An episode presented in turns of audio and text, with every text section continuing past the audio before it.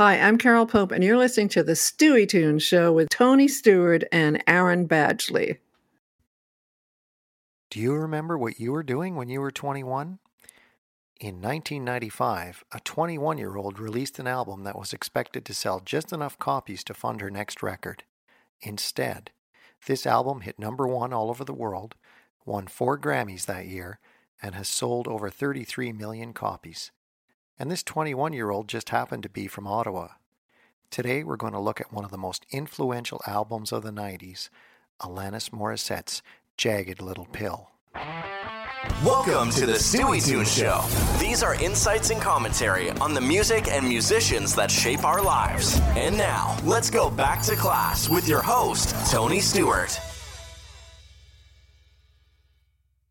All right, welcome to the show. Thanks for joining me today. If you're one of my loyal listeners, uh, I hope you will enjoy this new format. I've got an exciting season here for you. Uh, got some great interviews lined up and some uh, very, very interesting episodes planned for you. If you're a new listener, feel free to go back and check out season one. Those first 10 episodes were all rock and roll stories, very short, 10 minutes or less, dealing with some fascinating topics, including the Beatles, Elvis, Sister Rosetta Tharpe, a very twisted story about Gram Parsons, and more. So, you know, feel free to go check those out.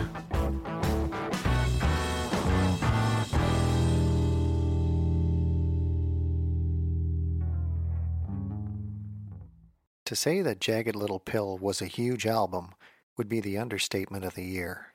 Confession time. When this album first came out in 1995, I hated it. I remember my wife's younger sister playing it, and I was thinking, what on earth is that? I just didn't get it at the time, but it's now uh, one of my favorite albums. I can listen to it constantly. It's, it was just so far ahead of its time, but uh, that's what we're going to be talking about today because Jagged Little Pill turned 25 a few weeks ago.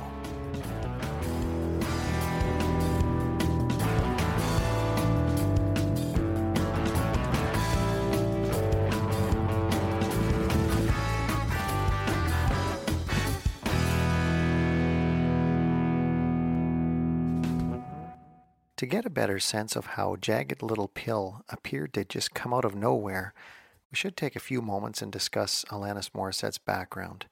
She was born on June 1, 1974, in Ottawa, Ontario. Her parents were teachers.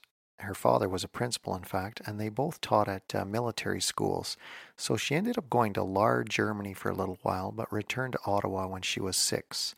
She's got two brothers, one of them's her twin. And when she was in middle school, she appeared on a well known Canadian TV show called You Can't Do That on Television. I'm sure many of you listening to this will remember that show. Her first two albums were released only in Canada. They were dance pop albums, and she did achieve some popularity. In fact, at one point, she had earned the nickname the Debbie Gibson of Canada. If you're of a certain age like me, you'll remember Debbie Gibson. If not, uh, look her up. Her second album did end up winning her a Juno Award. Uh, for any American listeners out there, think of the Junos like uh, Canada's version of the Grammys, and uh, then you'll understand. So, she won a Juno for the Most Promising Artist in 1992. Her contract with MCA Canada was for two records, and keep in mind this was while she was in high school. The second album performed fairly well, and of course, she won that Juno, but MCA Canada made the decision not to renew her contract, and so she was left without a record label in her senior year of high school. Her folks realized that if she was going to pursue this career, she couldn't stay in Ottawa, so at the end of high school, they helped her pack up and move to Toronto. Even though MCA Canada made the decision to drop her, her publisher at the time continued to work with her and finally ended up putting her in touch with Glenn Ballard, I'm going to be talking about Glenn Ballard in a minute because uh, he was a major part of this story. And as soon as she met Ballard, her fortunes changed forever.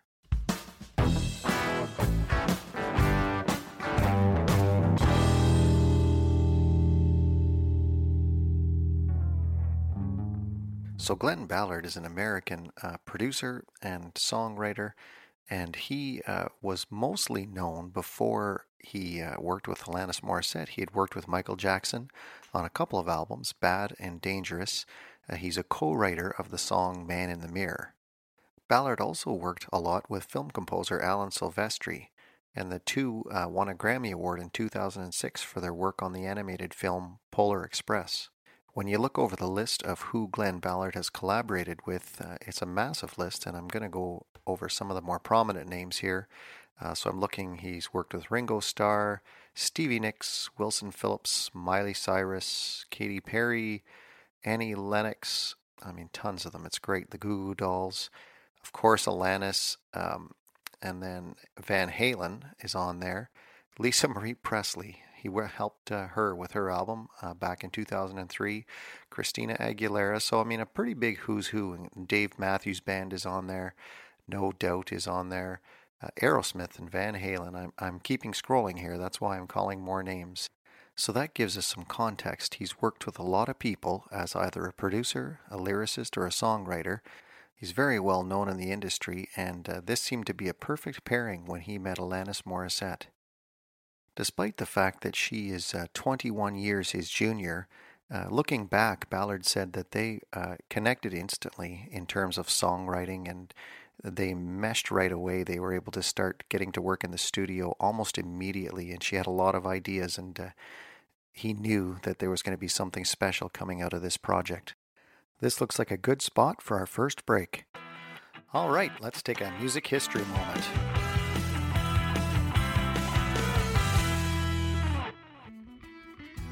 For today's musical moment, we're going all the way back to June 22nd, 1981.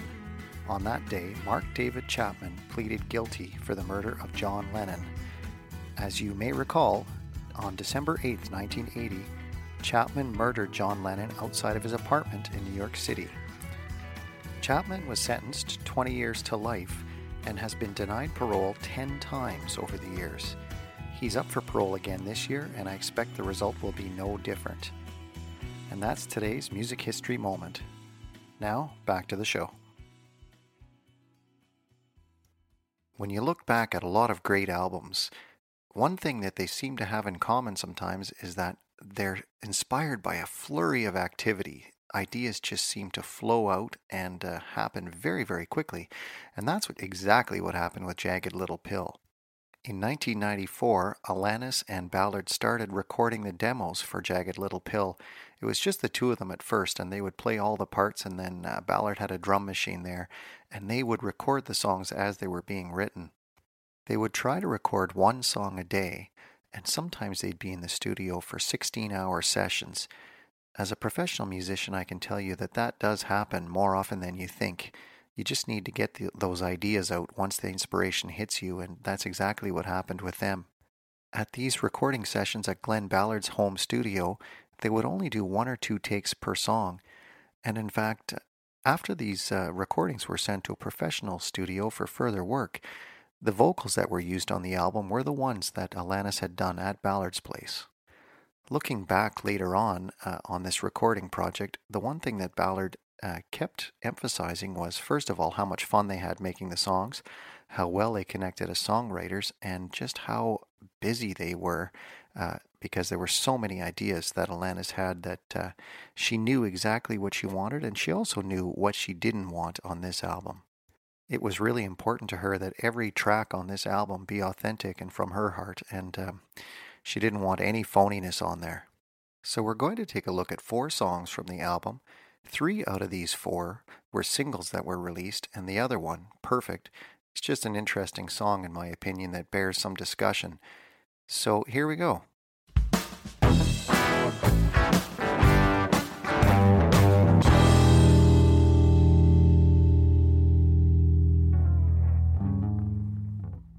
The lead single off of Jagged Little Pill was You Oughta Know, and uh, the story behind this, again, I was mentioning earlier, expectations for this album were uh, modest. But KROQ FM in Los Angeles was the station that really got this whole phenomenon kicked off. They put this song in heavy rotation, and uh, it, it just got picked up and, and really drew a lot of attention towards this album and got the whole ball rolling.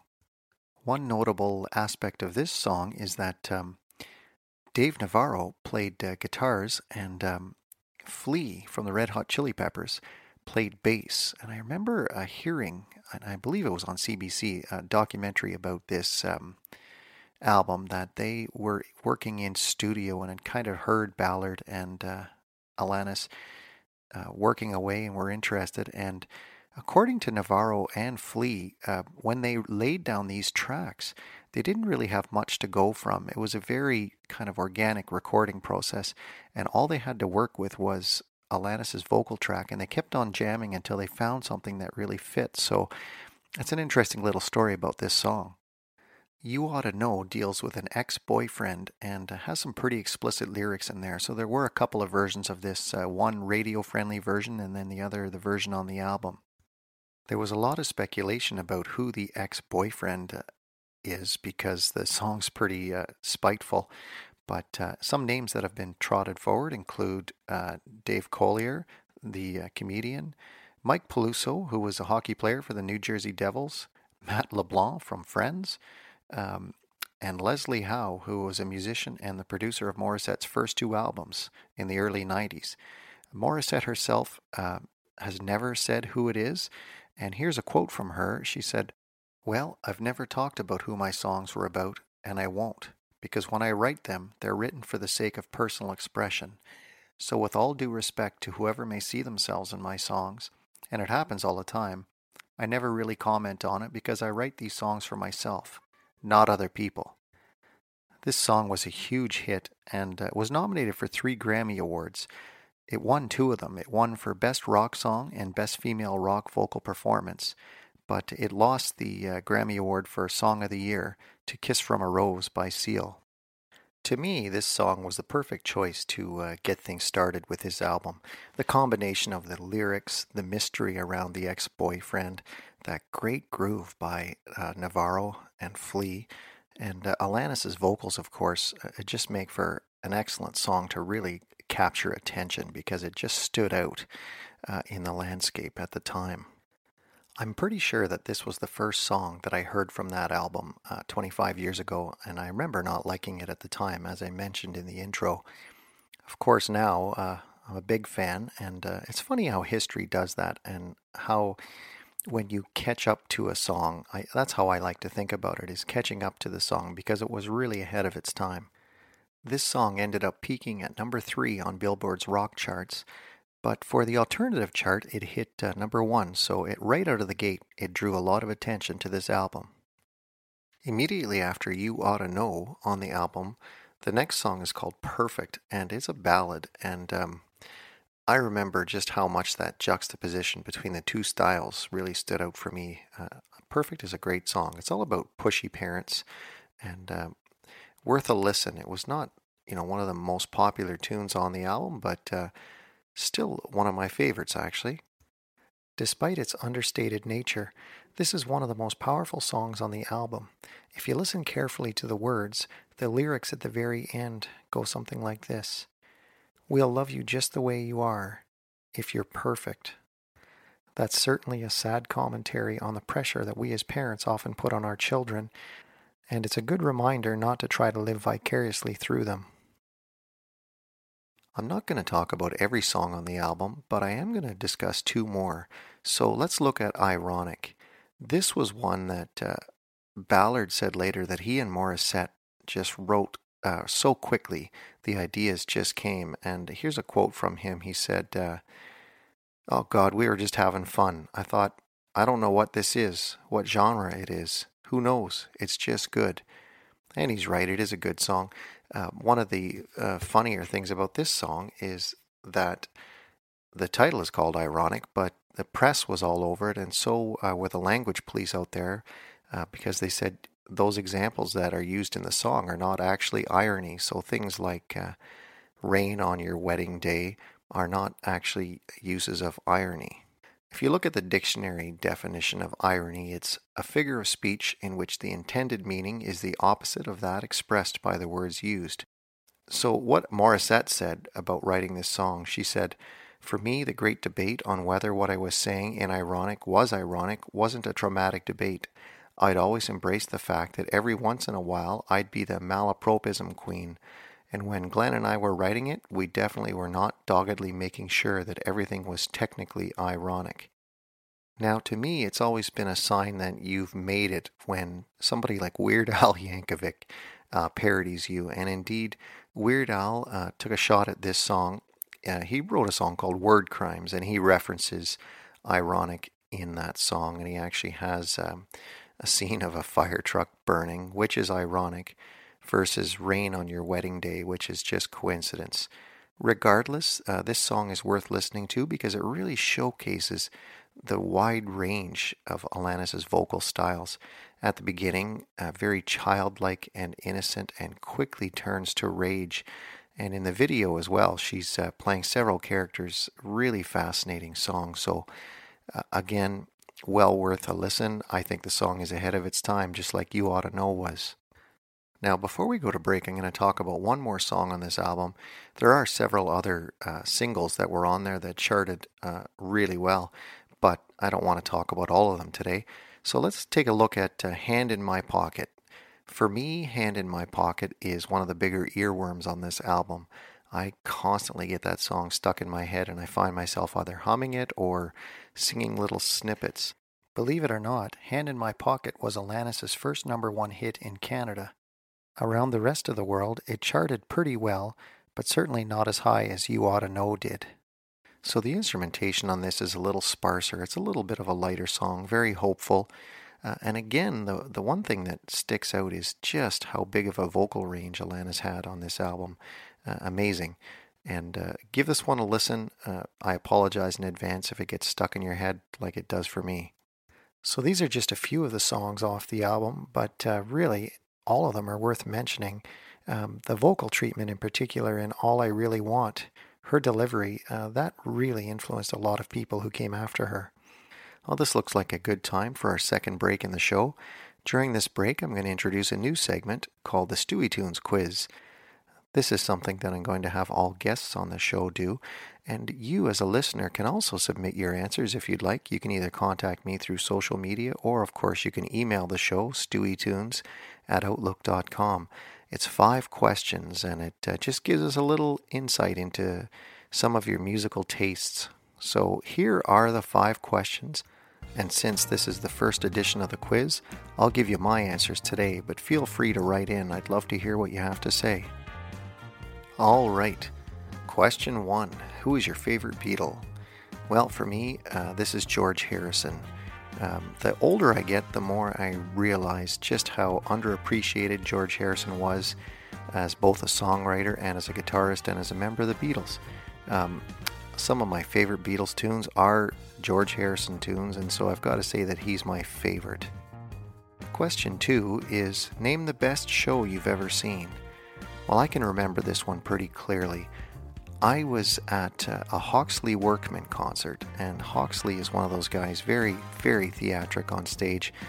Believe it or not, the best live show I've ever seen was in Almonte, Ontario, where I live. Hawksley Workman came and just did an astounding show, and I remember everyone in the audience thinking it was a collective thing. That's what makes live music so great.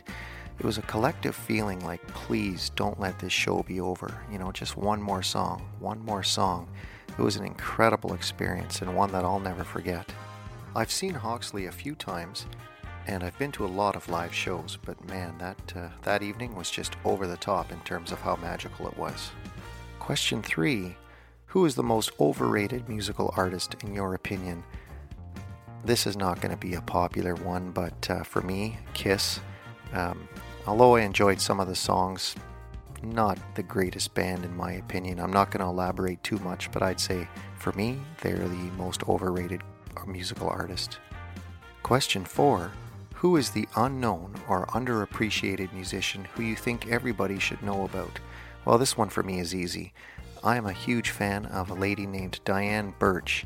I first ran across her on the show Live from Daryl's House, which, if you've never seen, just look it up on YouTube. Fabulous show. But she came on that show and astounded everybody. And this was a room full of seasoned professionals and uh, lovely singer, very talented songwriter. Uh, and for some reason, her career just hasn't taken off the way I thought it would. So Look up Diane Birch and uh, you won't be disappointed. And finally, question five If you could invite one musician or band over for dinner, who would it be and why? Well, for me, this is a pretty easy answer. Uh, it would be Billy Joel. I'm a huge Billy Joel fan, and I'd love to just hear what he has to say about all the different songs that he's written. I've heard that he's a very approachable guy, so he's probably the kind of guy that you could serve beer with dinner instead of wine, and he'd be quite happy. And if I had to pick a number two for having over for dinner, I think somebody like Frank Zappa would be fascinating to have over at your house for a meal because you just never know what he's going to say and what he's going to come up with, so that would be another interesting dinner guest. So that's it for today's Stuey Tune Show quiz. Feel free to write in if you'd like to provide some responses. I'd love to hear what you have to say.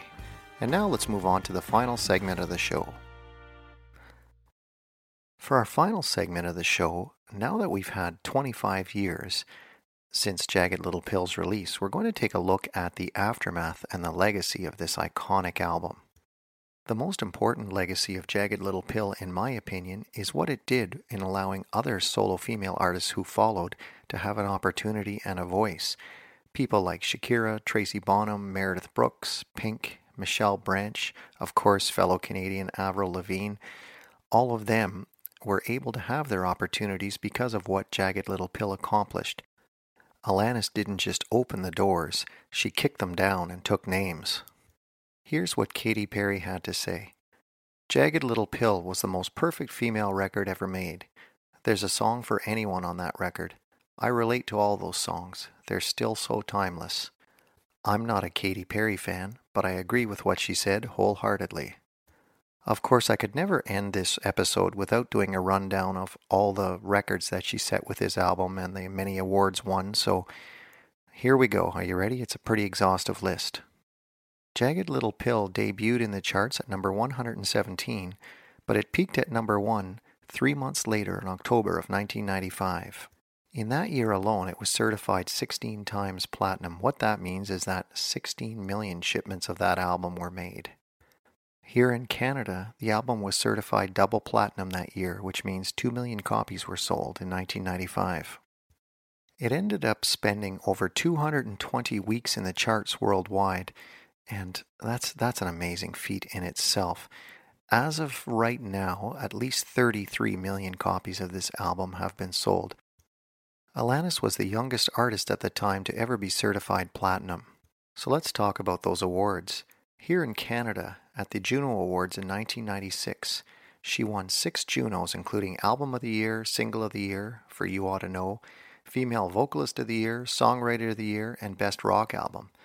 At the Grammy Awards that year, she won for Best Female Rock Vocal Performance, Best Rock Song, Best Rock Album, and Album of the Year.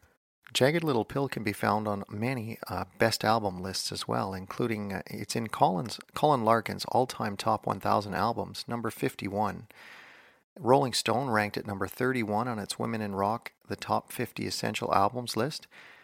And in 2003, when they published their 500 greatest albums of all time list, uh, it's ranked in there as well at number 327. When the album peaked at number one on the Billboard Top 200, Alanis Morissette became the first Canadian woman to ever top that chart, so that's also a milestone. As I said earlier in the show, I've always felt that Jagged Little Pill was ahead of its time, and when you look back at reviews of the album from 1995 and 1996, the reviews are certainly mixed. I mean, there's some great ones, but there's also some ones that are highly critical, um, complaining about Alanis's vocal style or complaining about the accompaniments. And that makes total sense, as this was something new and out of the blue a little bit, and uh, I don't think people were quite prepared for it. To mark the album's 10th anniversary, in 2005, Alanis released Jagged Little Pill Acoustic, and a special 20th anniversary edition of the album was released in 2015. And for those of you who still like to buy your music in physical form, there's good news. It was just announced this week, actually, that uh, Alanis is re releasing this album again, a 25th anniversary edition. And along with all the songs from Jagged Little Pill itself, she's also enclosing a live show that she did earlier this year in London, so that should be a fantastic record. The problem with releasing a generation defining album like Jagged Little Pill is that expectations for the follow up are huge. Her next album, Supposed Former Infatuation Junkie, sold well and was received fairly well by critics, but it didn't do near the kind of numbers or have the same kind of impact as Jagged Little Pill did. This seems to be pretty typical in the music business when you think back about landmark albums and their follow ups. Jagged Little Pill was the voice of a generation, and 25 years on, it still reverberates. Well, we're coming to the end of the show. I'm glad you were able to join me today, and I hope you enjoy the new format. The music for today's episode was written by my good friend and musical partner, Rick Denis. Our next episode is going to feature an interview with local Ottawa musicians Double Experience. I think you're going to enjoy that. They're great guys. If you're enjoying this show, please consider leaving a rating and a review. And of course, make sure you subscribe wherever you get your podcasts just so that you get updates about new episodes. In the meantime, stay healthy, be well, and I'll talk to you again soon.